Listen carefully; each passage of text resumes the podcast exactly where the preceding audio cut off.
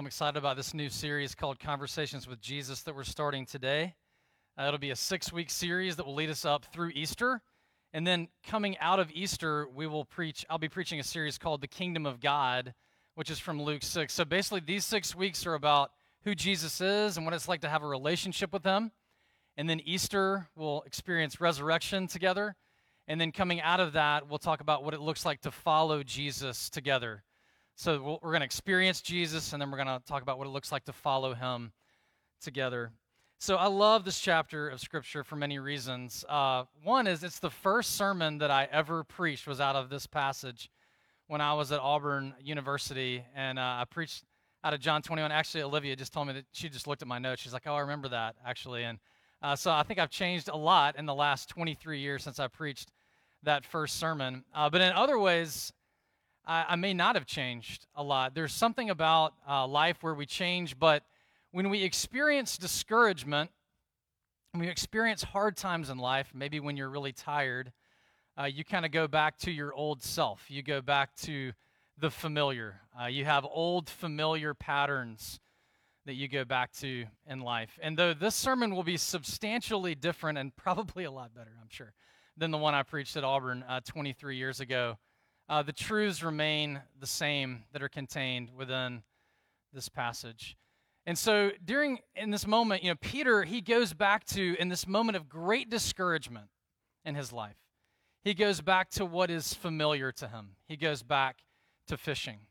And, and in this moment, Peter goes back there. He's deeply discouraged, but Jesus meets him in this moment in his life, and he meets us in our discouraged moments in our lives. And he meets us with his grace and he reminds us of his love for us, and he restores us to himself, and he restores us to our calling. And then, even though we want to go back to the familiar, what Jesus wants to do is he wants to meet us in the familiar, and he wants to call us out into the unfamiliar. And also, that calling us out into the unfamiliar, into those places that we really don't want to go, like Peter didn't want to go at the end of this passage Actually, in those places, Jesus also goes there with us. And in those unfamiliar new places are also places where we will experience God's grace. So that's what this sermon is about this morning. It's about a conversation with Jesus as he meets us in our discouragement. I actually have four points this morning to kind of break things up and really shock you uh, this morning. Uh, the first one is this In discouragement, we often go back to the familiar. Second, wherever Jesus is, there is blessing. Third, grace restores us to God and to our calling. And fourth, a faithful response to grace always involves following God into the unfamiliar. Okay? So, first of all, in discouragement, we often go back to the familiar. so, Peter's experience over the past seven to 10 days in his life has been a massive emotional roller coaster. He believes that Jesus is going to be the Savior of the world. He follows him into Jerusalem. He goes in, he believes that Jesus is going to be the crowning of his kingship, but it's a crowning that he never anticipated. And in this moment, he has this moment where he gets fired up, and as Jesus is being arrested, he cuts off a guard's ear. And Jesus is like, What are you doing? And then he follows Jesus to this place where he's being put on trial, and around a fire, he denies Jesus three times. And then at the cross, he's so he's so uh, he's so moved. He's, he's so unable to withstand the pressure of that moment that he actually leaves. He's not even there when Jesus dies. He's yet the first disciple to go with John to the tomb, but he has not yet, after denying Jesus, had a conversation with Jesus. And so he's there and he's gone back to the familiar. And in, in his discouragement and exhaustion, he decides to go fishing. Fishing was a place that he knew well. And so, at best, what we can see here in Peter, maybe in a return to the familiar, is a desire to do something that will calm him down psychologically and emotionally. Now, there's something that's totally okay about that. When I'm discouraged and frustrated, I might go for a run. Uh, I usually don't play golf, that makes me more frustrated. Um, but we have these familiar places we might go back. I want to spend time with Olivia. Um, we, we want to do things like I want to go on a hike. You may have your familiar patterns and places, and there's nothing wrong with that. So, if, if what we see here in Peter is just a desire to go back to a familiar place where he knows something, he knows how to do it, and he enjoys it, then that's completely fine. You should be encouraged. But I believe that what's going on here with Peter is much more than just going back to a familiar jaunt in fishing because he knows how to do it.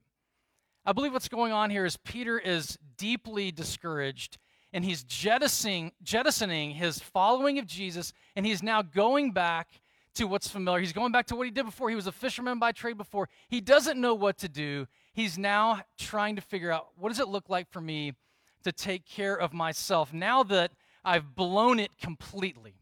I've just blown it. I've lost it. You know, grace may be big. I heard Jesus talking about grace, but grace can't possibly be big enough for what I've done. And so he goes back to the familiar in a time of discouragement. And on the surface, fishing may appear fine, but what's going on under the surface is actually very sinful, what Peter is dealing with. He had denied the Lord three times. The grace of God must not be great enough for him. When I'm discouraged, let me tell you about the familiar places of sin that I run to in my own heart. Instead of believing that I have all I need in God, selfishness begins to motivate me. I feel like I need to take care of myself more than I need to engage in self sacrifice. Instead of trusting God to take care of me, I pursue comfort instead of the cross. Instead of faith shaping my decisions, fear begins to drive me. And you probably have familiar places that you go to in discouragement as well. Maybe usually you drink, but when you're discouraged, you drink too much. Maybe usually you watch Netflix or Hulu or Amazon, but when you're discouraged, you watch it way too much. Maybe you spend time on social media, but when you're discouraged, you can't seem to break away from looking at Facebook or Instagram or TikTok. You look at it way too much. And those things just drive you further and further into despair. Maybe you struggle you struggle against lust in your life. But when you're discouraged, you just give in and you go all the way to those places that you don't want to go. What is the occasion for your most frequent discouragements? Is it your marriage? Is it parenting? Is it your schoolwork? Is it your job? Is it your finances? Is it something about this church? Let's be real. There's, a, there's an occasion for your discouragements. You need to know where that's happening in your life so that you can engage with it well. How do you respond in discouragement? This is a heart question. I think Peter was looking for something much deeper that night than a catch of fish. I don't think he really wanted fish. I think what he really wanted was grace. That's what he really needed. But he didn't know how to find it. He knew he needed grace, but he didn't know how to find it. What he really needed to do was to repent. But repent of what? I mean, I'm sure he had repented a thousand times for denying Jesus, maybe more than a thousand in that short period of time. Do you have a sin in your life that you've repented of a thousand times? I do. I have more than one. Do you have that sin in your life? Lust, unforgiveness, arrogance, over desire for control, self centeredness. Maybe there's another one on your list. Peter needed to repent of something deeper that was driving him to fishing. He needed to repent over his deep discouragement over his sin. Let me explain that. He was so discouraged over his sin that he could no longer fathom and believe in the grace of God. Listen to what Thomas Brooks, he was a Puritan minister, said about repenting over being discouraged by our sins. He said this Believers must repent for being discouraged by their sins, which springs from their refusal of the rich, richness, freeness, fullness, and everlastingness of God's love, and from their refusal of the power, glory, sufficiency, and efficacy of the death and sufferings of the Lord Jesus Christ, and from their refusal of the worth, glory, fullness, largeness, and completeness of the righteousness of Jesus Christ. Peter believed he had begun to believe that his sin was greater than the cross of Christ. He had begun to believe that he had outsinned the cross of Christ. And he was so discouraged by his sin, he believed his sin was greater than Jesus was. And that's what he really needed to repent of in this moment, but he didn't know how to get there because discouragement was controlling him. And that leads us to our second point. It's this wherever Jesus is, there is blessing. We find this in verses 4 through 14. So, what does God do for Peter? And what does he do for us when our discouragement is driving us back into the familiar? Well, God orchestrates our failure. He orchestrates our failure. Here you have Peter, an accomplished fisherman, with other accomplished fishermen fishing, and they catch nothing. Now, how frustrating is that? You're, you're already frustrated. So now I'm going to go do something that I know how to do, and I know I'm going to be successful at it, but even in that, I am unsuccessful. He catches zero fish. So now Peter is frustrated in the familiar. He went to this place to find balance, to kind of get his head straight, and even in that, he can't make fishing work. He can't make it work. And it's deeply frustrating. It's frustrating for us too. My TV series, my late night time on the internet, my workaholism, my vacation, my drink, it didn't work. I'm still a mess. What am I going to do now? And that's where Jesus meets us in that moment. So after they go to bed hungry, the next morning Jesus calls out from the shore and tells them to cast their nets on the other side of the boat. Now, telling fishermen how to fish is not something that's usually a good thing to do, especially when it's not like, hey, you could troll over to this place that I just came from that's not where you are right now, and there's fish over there. But you're telling accomplished fishermen that they need to just cast their nets on the other side of the boat. That water is the same water. Those fish swim around the area, right? I mean, this is ludicrous for fishermen. But yet, there's something about this voice that's familiar enough that they say, you know, I think I will do that. And, and they cast their nets on the other side of the boat. Peter and the rest do what Jesus says. And incredibly, they catch 153 fish. So many that they need to count the number. So there's been a lot of speculation about what's the significance about 153 fish. You'll find theologians that write all this stuff on it. I think what's significant about it is this that men count records, okay? You count records. You count how fast you got somewhere. You count how much money you made in a certain period of time. You count fish. Okay, you, this is just guys being guys. They're just counting. There's nothing significant about 153. No one knows. Okay, what's significant is that men count things. Okay, and so then what we learn here is this: that whenever Jesus is present, there is blessing near you. There's blessing right there. When you're with Jesus, the blessing is right around you. It's right there. Wherever Jesus is, there is blessing.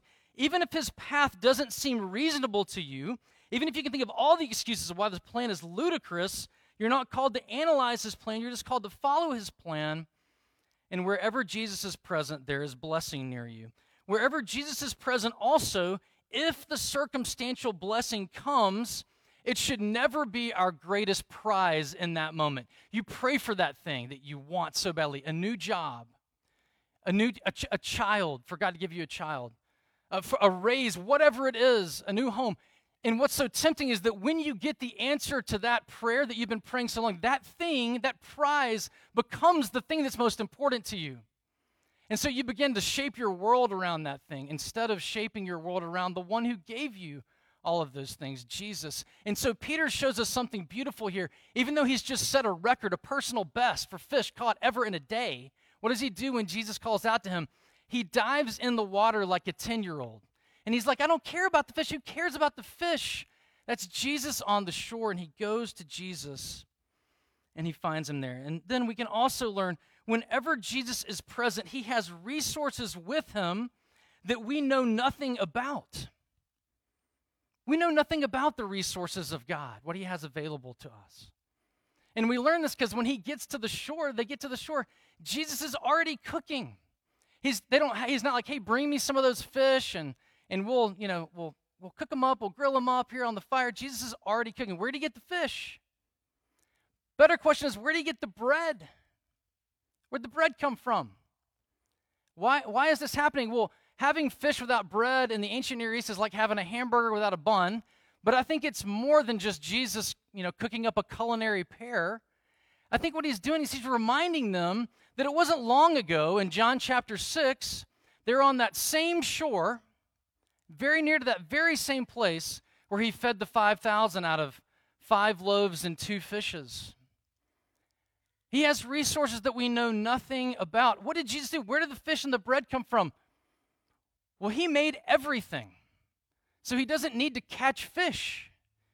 He doesn't need to wait on bread to be baked. He can just bake bake it, I guess. Or he can just have fish there. I mean, he doesn't need to do the things that we normally need to do to get what we have. He can just provide them for us. And so Jesus shows us that he has resources available that we know nothing about. Wherever Jesus is, there is blessing. But the greatest blessing Peter needs is not fish and bread. The greatest thing he needs is grace for his soul. That's what he's really longing for. That's why he's there. That's why he swam to Jesus. He needs the gospel. And so, third, grace restores our relationships and our calling. That's verses 15 through 17. So, Peter had haunting questions running through his mind.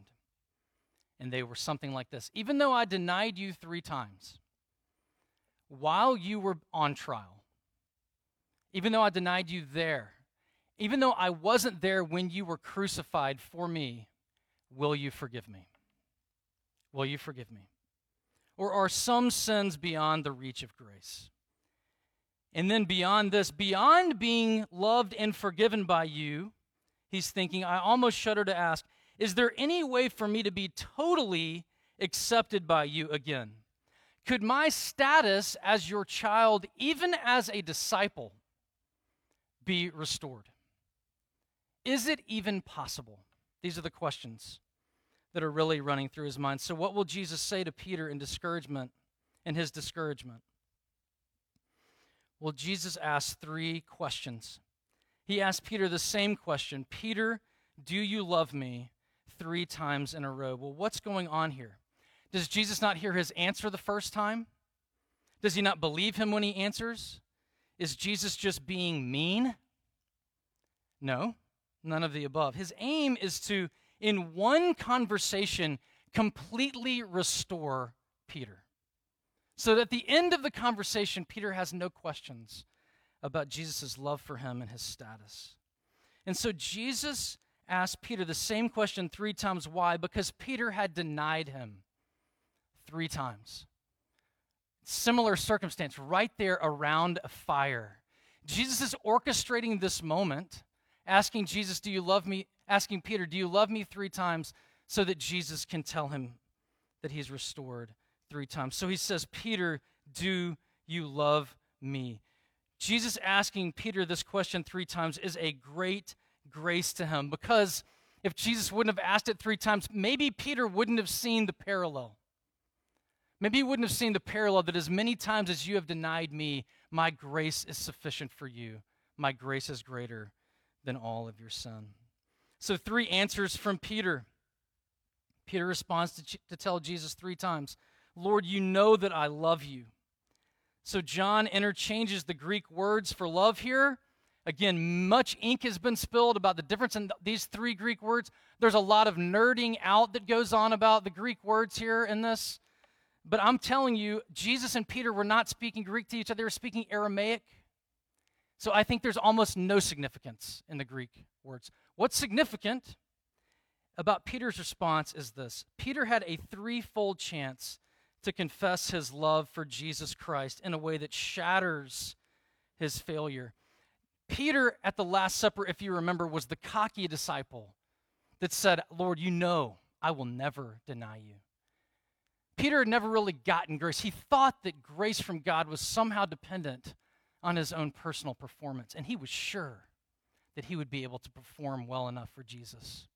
But now, in this moment, he's shattered, and all illusions of being able to be good enough for God, being able to get it right enough for Jesus, that's out the door. Now he's got to receive grace 100% dependent on the mercy of God. And he has to come to terms with the fact he says, Lord, you know me. You know everything about me. You know that I love you. And that's, that's it. uh, and all of my brokenness. So, three responses from Jesus at this point.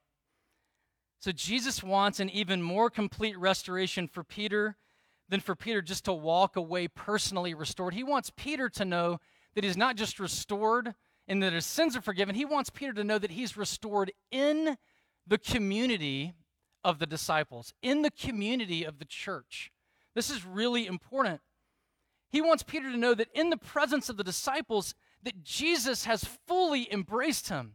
He's fully restored him. He doesn't say, Hey, Peter, come over here with me behind this rock over here and let's have a conversation. He has the conversation right there in front of everybody. And his restoration is Peter, feed my sheep, tend to my lambs, shepherd my sheep. The restoration is not just individual, it's not just that Peter is forgiven. The restoration is, yes, that, but more more, much more, because I want you to do what I've called you to do. What I told you a long time ago, what I've been calling you to do, and it's I want you to shepherd my church. I want you to shepherd my people. In fact, the church needs shepherds that get grace. The church needs shepherds that are broken, that know that it's not about their own personal performance, that knows it's all about the grace of God. That's what the church, that's what my church needs, Jesus says. And so he restores Jesus right there in community, and he restores him to his calling. Grace from Jesus is not a halfway, guilt ridden experience where at the end, Jesus' real goal is to manipulate you to do what he wants. That is not grace. That is not grace. Grace from Jesus is a, an 100% turn from bondage to freedom, from guilt to righteousness, from shame to embrace. At the end of this conversation, Peter has gone from having no idea if he can ever be forgiven and pretty much giving up on whether or not he could ever be leading in any kind of a capacity again. And it has totally been restored to where now Jesus has forgiven him and restored him to his place. But Jesus is not done with Peter yet. He has more grace in store for Peter as Peter leaves the familiar and follows God out into the unfamiliar. Now, for all of us right now, to some extent, Jesus is calling you to follow him into the unfamiliar. In this next stage of the pandemic, here we are as a church, we're in a very new place. I'm sure there are things going on in your personal life that feel unfamiliar, they feel scary. There's ways you, that God, you need God to provide for you that He has not yet, at least you haven't seen it. There are so many ways that God is calling us as a congregation and you individually to follow Him into the unfamiliar. So that takes us to verse 18, where Jesus says, I tell you the truth, when you were younger, you dressed yourself and went where you wanted. But when you are old, you will stretch out your hands, and someone else will dress you and lead you where you do not want to go. Jesus said this to indicate the kind of death by which Peter would glorify God. And then Jesus said to him, Follow me. Jesus is saying, you are restored completely. Grace upon grace, no strings attached. But you have to realize that the Christian life is not following yourself, it's following me. It's following me. And here, Peter, this is where I'm calling you. I'm calling you to follow me in this way. And then Peter, of course, like a you know typical guy, you know, is comparing himself. You know, what about that guy? What about John?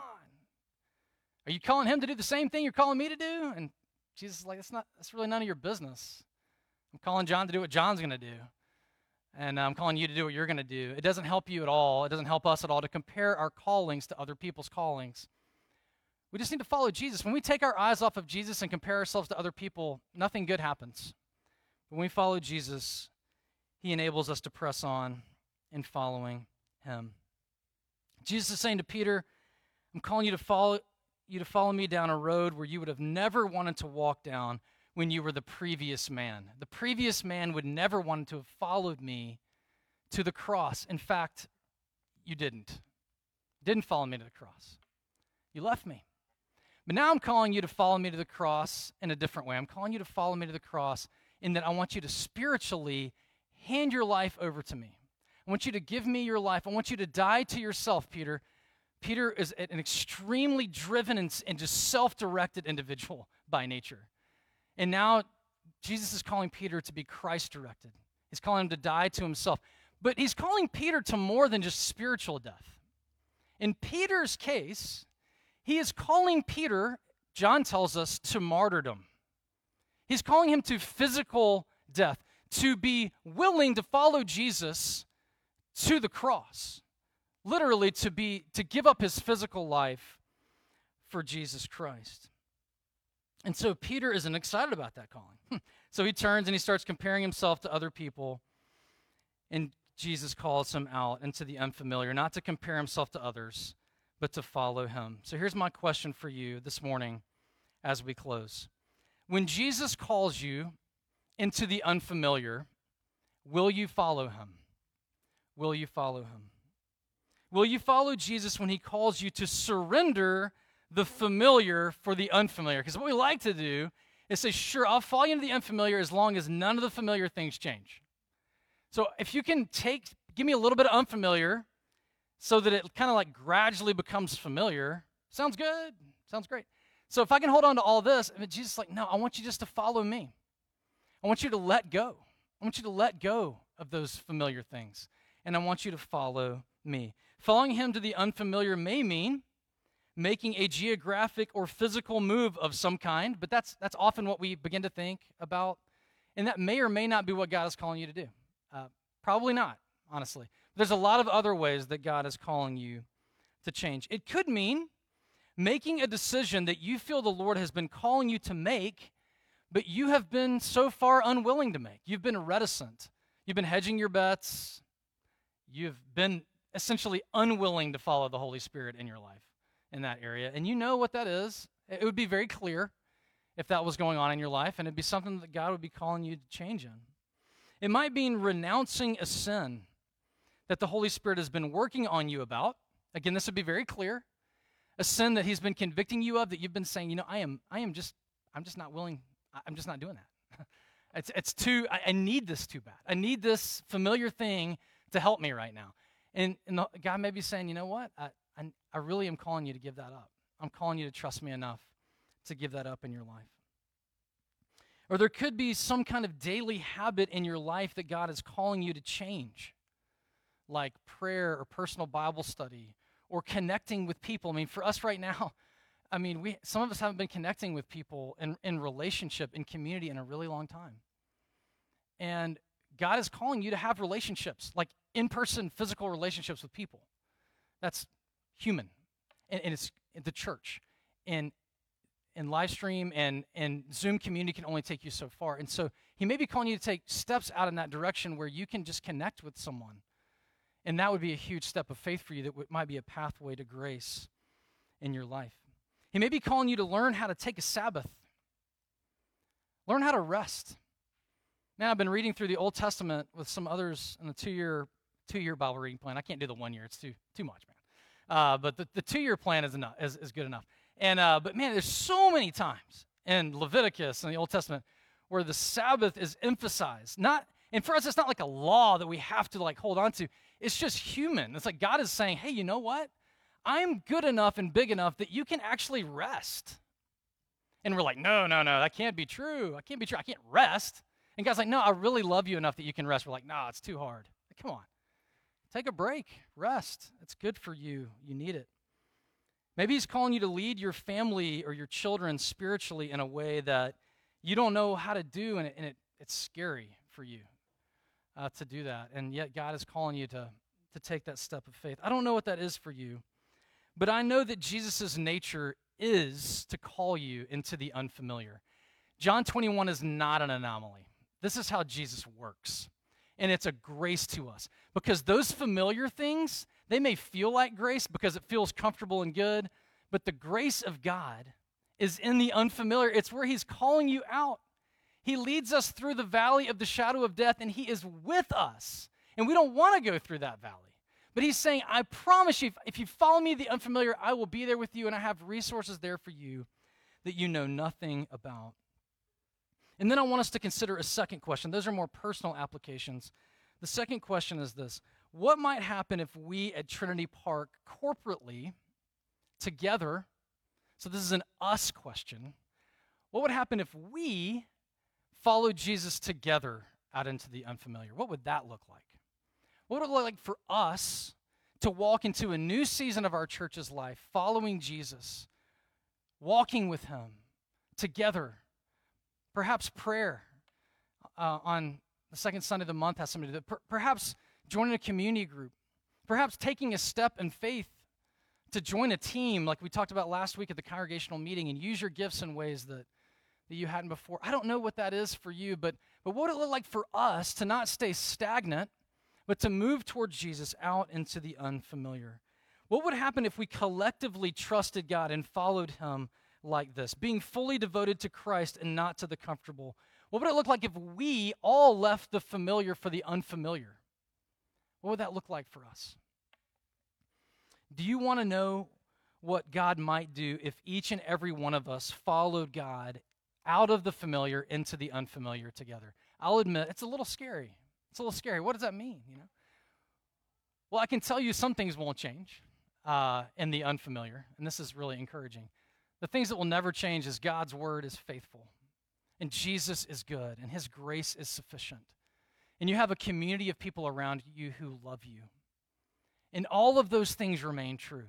In the unfamiliar, there are some things, some familiar things that will remain true always. Most importantly, Jesus and his grace.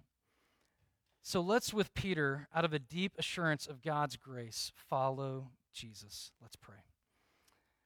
Lord God, um, I just ask that you would help us to follow you. Lord, it's. Um, it can be nerve wracking for us, um, but as we are assured of your grace, as we are more and more um, in your presence, understanding that your grace is sufficient. There's nothing we can do, nothing we could have done, whether it's in the, the past, the present, or the future, that we could outsin the grace of the cross that you have provided for us in your blood. Lord God, I pray that we would know that, God, you are with us. And I pray for anyone in our church who's here this morning or who might be watching online who is struggling to believe that they can be forgiven of their sins, is struggling to believe that your grace is sufficient, I pray that you would assure them, like you assured Peter, in your own personal way for each and every one of us, of how much you love us and how your grace is sufficient.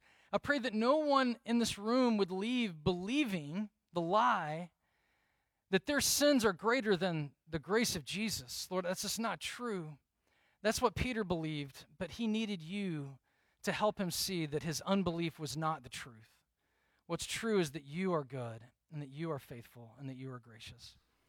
I pray that out of that assurance you would lead us on. Lord God, we thank you for the grace of the gospel that is true both in the familiar and in the unfamiliar. And we pray it in Jesus' name.